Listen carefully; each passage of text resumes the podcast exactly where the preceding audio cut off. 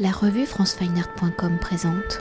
Éric Delpont, vous êtes conservateur du musée de l'Institut du monde arabe et avec Nathalie Bondy, directrice du département du musée et des expositions de l'Institut du monde arabe, et Claude Lemans, collectionneur et donateur au musée de Lima. Vous êtes donc commissaire de l'exposition Lumière du Liban, art moderne et contemporain de 1950 à aujourd'hui, présentée à l'Institut du monde arabe alors présentant plus d'une centaine d'œuvres réalisées par 55 artistes libanais issus de la scène moderne et contemporaine, se situant sur une temporalité de près de 80 années du lendemain de l'indépendance du Liban en 1943 à nos jours et construite à travers la collection d'art moderne et contemporain arabe de Lima, comprenant près de 600 œuvres libanaises, un peu plus d'un an après l'explosion du 4 août 2020 qui a détruit le port de Beyrouth et une partie de la ville, l'exposition Lumière du Liban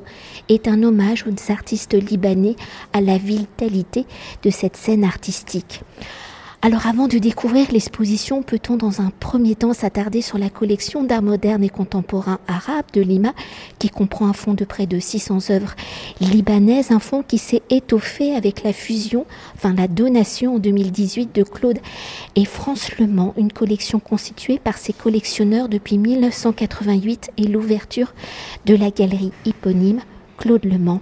Alors une galerie qui dès ses débuts s'est engagée à la promotion des artistes arabes établis en Occident ou après avoir exercé des fonctions de professeur d'université au Liban, au Soudan et en Égypte, Claude Le Mans, en fréquentant les artistes de ces pays, a acquis leur œuvre, alors inaugurée en 1987, hein, l'Institut du monde arabe et la galerie Claude Le Mans, fondée, je le rappelle, en 1988, par leur temporalité commune, les deux entités, dans une même histoire, ont pendant plus de 30 ans eu la même mission, celle de promouvoir les artistes issus de la culture arabe en France et en Europe. Alors au regard de la construction de la collection d'art moderne et contemporain arabe de Lima, comment la collection, par la donation de Claude et France Le Mans, est-elle venue enrichir la collection de l'institution par quelle dimension de la diversité des écritures plastiques la donation Claude et France Le Mans vient-elle apporter une nouvelle lecture, une lumière différente sur la collection de Lima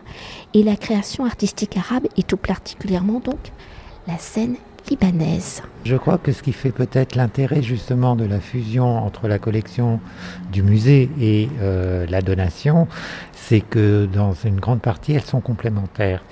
Euh, je m'explique, c'est-à-dire que quand la collection du musée a été constituée, elle a été constituée à partir de l'année 1985, hein, euh, c'est-à-dire en amont de l'ouverture au public de l'Institut deux ans plus tard. Et euh, la vocation de cette collection était de donner à voir l'ensemble, un peu la diversité aussi de la production contemporaine dans le monde arabe de l'époque, qui, ne l'oublions pas, à l'époque était quand même un champ encore grandement euh, méconnu ou ignoré. Et d'où cette nécessité aussi de montrer cette diversité, parce que euh, en, plus euh, les manifestations plastiques peuvent différer d'une région à l'autre. En, revanche, euh, la, collection qu'ont constituée Claude et France Le Mans, c'est aussi une collection de passion. Euh, c'est-à-dire que euh, par rapport à certains artistes, et si on, prend le Liban en particulier, ça va être notamment Shafik Aboud, ou encore Assadour, ou encore le sculpteur Shaouki Choukini, ils ont constitué des ensembles plus importants autour de certains artistes, mais par affinité euh, tout simplement, et puis aussi des rapports euh, humains qu'ils ont entretenus euh, avec les artistes. Et quand les, les, deux fonds viennent à fusionner, on se rend compte que justement, dans la collection du musée, il y a des artistes qui ne sont pas forcément dans, la donation et inversement. Et quand on a des artistes en commun, c'est pas forcément les mêmes périodes non plus. Donc c'est en, en, ce sens que la donation fait aujourd'hui de la collection du musée de l'Institut du monde arabe, le, le, le, fond euh, moderne euh, et, et, contemporain des artistes qui sont originaires ou issus de ce monde euh, arabe, mais qui ne travaillent plus nécessairement, mais font de, de cette collection en Europe, en tout cas, une collection de premier plan. Alors si nous venons de nous attarder hein, sur l'histoire et la création de la collection d'art moderne et contemporain arabe de Lima et de la collection Claude Lemont pour continuer sur le fil de l'histoire où depuis son indépendance en 1943, le Liban a connu plusieurs crises, hein, de la guerre civile de 1975 à 1990 jusqu'à l'explosion du port de Beyrouth en août 2020. Alors depuis l'Antiquité, le pays qui fut sous la domination de plusieurs grandes puissances étrangères, dans la construction de son identité singulière, la culture libanaise s'est enrichie justement de ces nombreuses cultures issues de ces puissances. Alors pour la construction de sa scène artistique moderne et contemporaine, on imagine que pour construire leur écriture singulière, empreinte de leur histoire, les artistes libanais ont construit leur langage de la même manière. Alors comment pouvez-vous nous définir justement la scène artistique moderne et contemporaine libanaise, je sais que sur 80 années c'est peut-être complexe, entre leur culture et les cultures étrangères, comment les artistes ont-ils allié les différentes sources d'inspiration, culture pour créer un langage et une scène artistique singulière? Quelles sont peut-être les dimensions, les éléments qui caractérisent justement la scène artistique libanaise le, préciser en quelques mots n'est jamais simple. Euh, c'est vrai que d'un point de vue historique, le, Liban entretient avec euh, l'Europe des, relations de longue date. et, ces relations de longue date ont parfois euh, favoriser des expressions plastiques qu'on ne retrouve pas nécessairement dans d'autres pays du monde arabe. Euh, ceci est notamment euh, en lien euh, avec la, comment dire, le multiconfessionnalisme du pays. C'est vrai que dans, dans, dans, la culture musulmane euh, traditionnelle, on, euh, on, ne peut pas parler d'une culture de l'image, ce qui n'est pas du tout le cas évidemment auprès des communautés euh, chrétiennes, par exemple. Et euh, le, le, le, fait que le Liban a, a, a été une terre aussi de, de, de chrétienté pendant plusieurs siècles, avec une culture de l'image, notamment celle des icônes. Quant au, lendemain des indépendances ou des fins de mandat euh, qu'ont connu euh, différents pays du monde arabe, et que s'est posé la question de qu'est-ce qui peut faire art aujourd'hui dans un, dans un moment d'histoire où on est en rupture, euh, quand on prend l'Afrique du Nord, qu'on prend le Proche ou le Moyen-Orient, les réponses vont être un peu différentes. Et, c'est vrai que peut-être au Liban, on n'a pas eu cette... Euh, ce, un, discours un peu trop euh, rigoriste dans la manière de dire, mais de toute façon, tout ce qui vient de l'Occident est, symbole de colonisation, donc on doit le rejeter. Partout, ça ne s'est pas manifesté d'une façon aussi tranchée, bien entendu, mais c'est pour dire un peu la teneur des débats dans les milieux artistiques au lendemain de ces indépendances, c'est-à-dire comment euh, aujourd'hui s'exprimer de façon moderne dans lequel les peuples puissent se, reconnaître et en s'affirmant d'une manière différente de, des modèles importés par l'Occident. Alors c'est vrai que quelque part ce qui a fait modernité par exemple en Égypte au tout début du XXe siècle, c'était euh, encore ce qui, ce qui était déjà taxé d'art académique en, en, Europe. C'est pour ça que, par exemple, que ce soit en Égypte, mais davantage euh, peut-être en Irak, les, artistes se sont tournés sur le patrimoine ancien pour euh, et euh, retourner vers une certaine arabité, euh, d'où euh, notamment une présence, par exemple, de l'écriture arabe dans les œuvres, et, et, aussi une, une, manière figurative qui n'est pas forcément une, une manière mimétique. En, en, en, revanche, au Liban, les présupposés étaient un peu différents dus à l'histoire passée, et il n'y a pas eu nécessairement de rapport conflictuel avec la scène euh, artistique euh, européenne, puisque de toute façon, il y avait des échanges qui étaient permanents. Et euh, beaucoup d'artistes euh, sont, sont partis se former à Paris, mais également en Italie, voire certains euh, aux États-Unis. Et euh, le, le, fait, depuis maintenant malheureusement plusieurs décennies, l'État euh, libanais ne, ne, ne, soutiennent pas nécessairement euh, le, le, le, domaine culturel, a énormément favorisé des entreprises privées.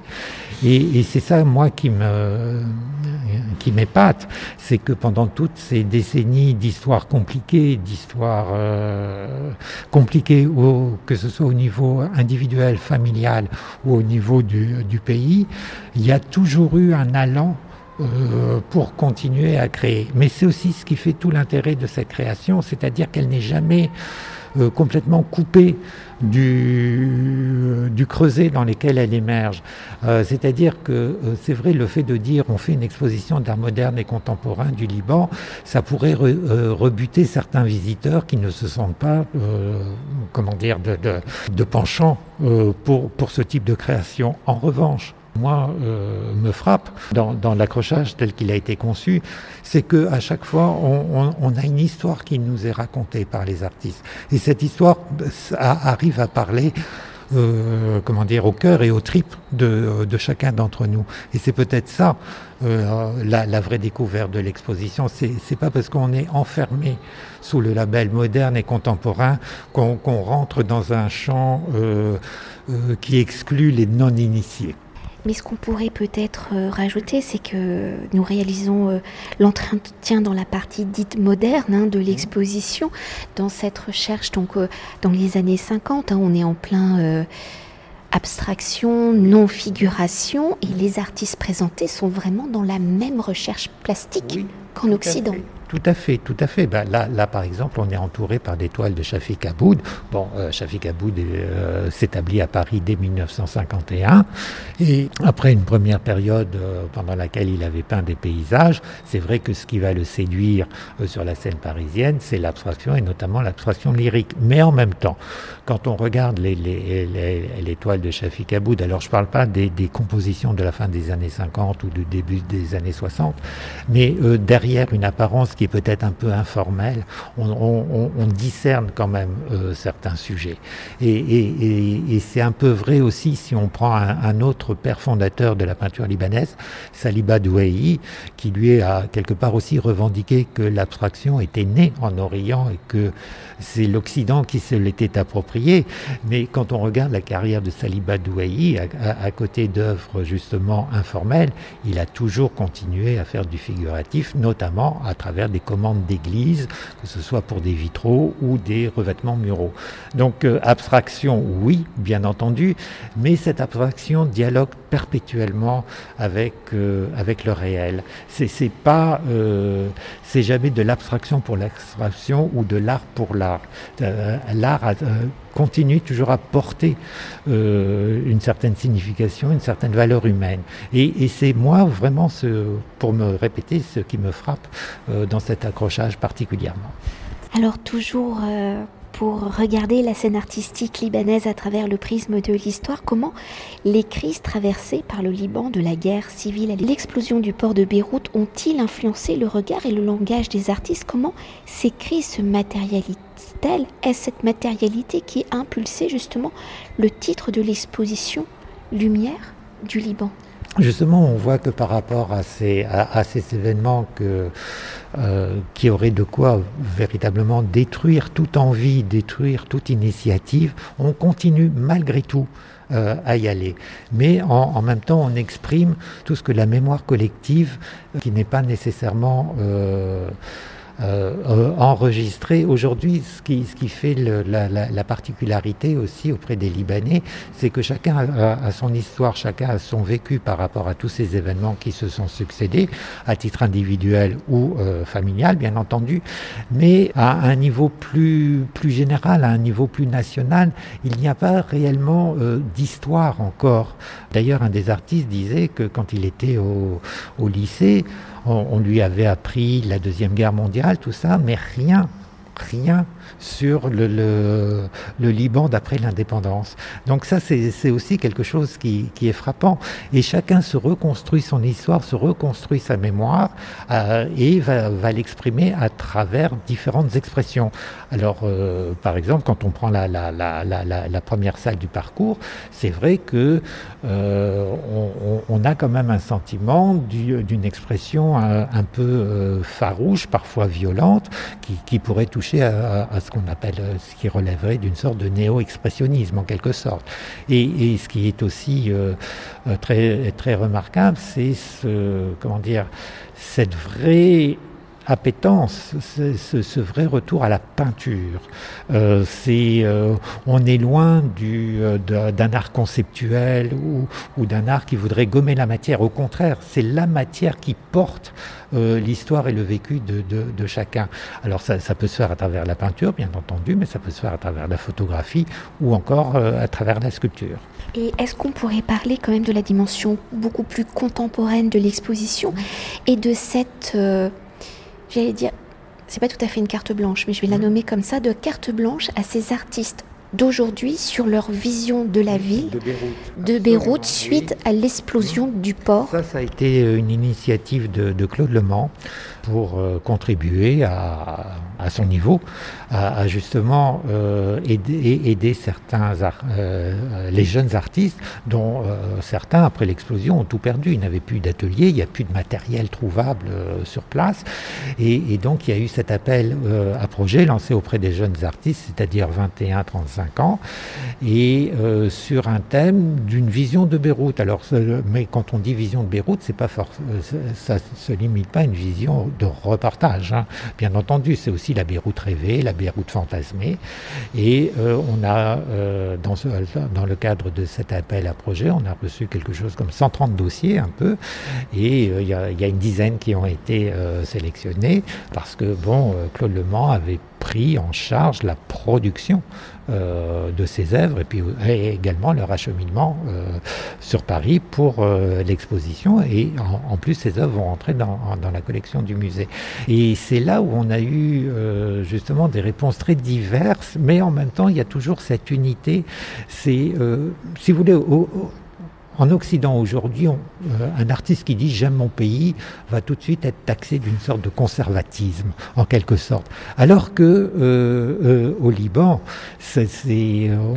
là pour le coup, on sort du terrain du politique dès qu'on parle de, dès qu'on parle de son pays pour toucher vraiment davantage à l'intime. Et c'est pour ça qu'on a des choses qui sont très différentes, mais qui, qui nous disent un petit peu la même chose. Moi, j'aime beaucoup la petite installation de Philippe Audidor euh, qui s'appelle euh, Les Brisés, qui est, une carte du Liban qui a été faite avec des, débris de verre qui ont été ramassés dans l'appartement familial après l'explosion du port et qui sont épinglés tout simplement ces, ces débris de verre avec 264 épingles qui est aussi le nombre des victimes tuées lors de, lors de l'explosion, en direct par l'explosion. Et, et c'est quelque chose de, de, très attachant, de, de, de très presque de bouleversant euh, en quelque sorte. Et, euh, à, côté de ça, par exemple, vous avez des, en, revanche, euh, par exemple, si on prend la toile de Sarah Char, qui, qui, fait un travail sur les, les, murs et les traces laissées sur les murs de Beyrouth par les différents, pas simplement par l'explosion, mais aussi tous les conflits passés.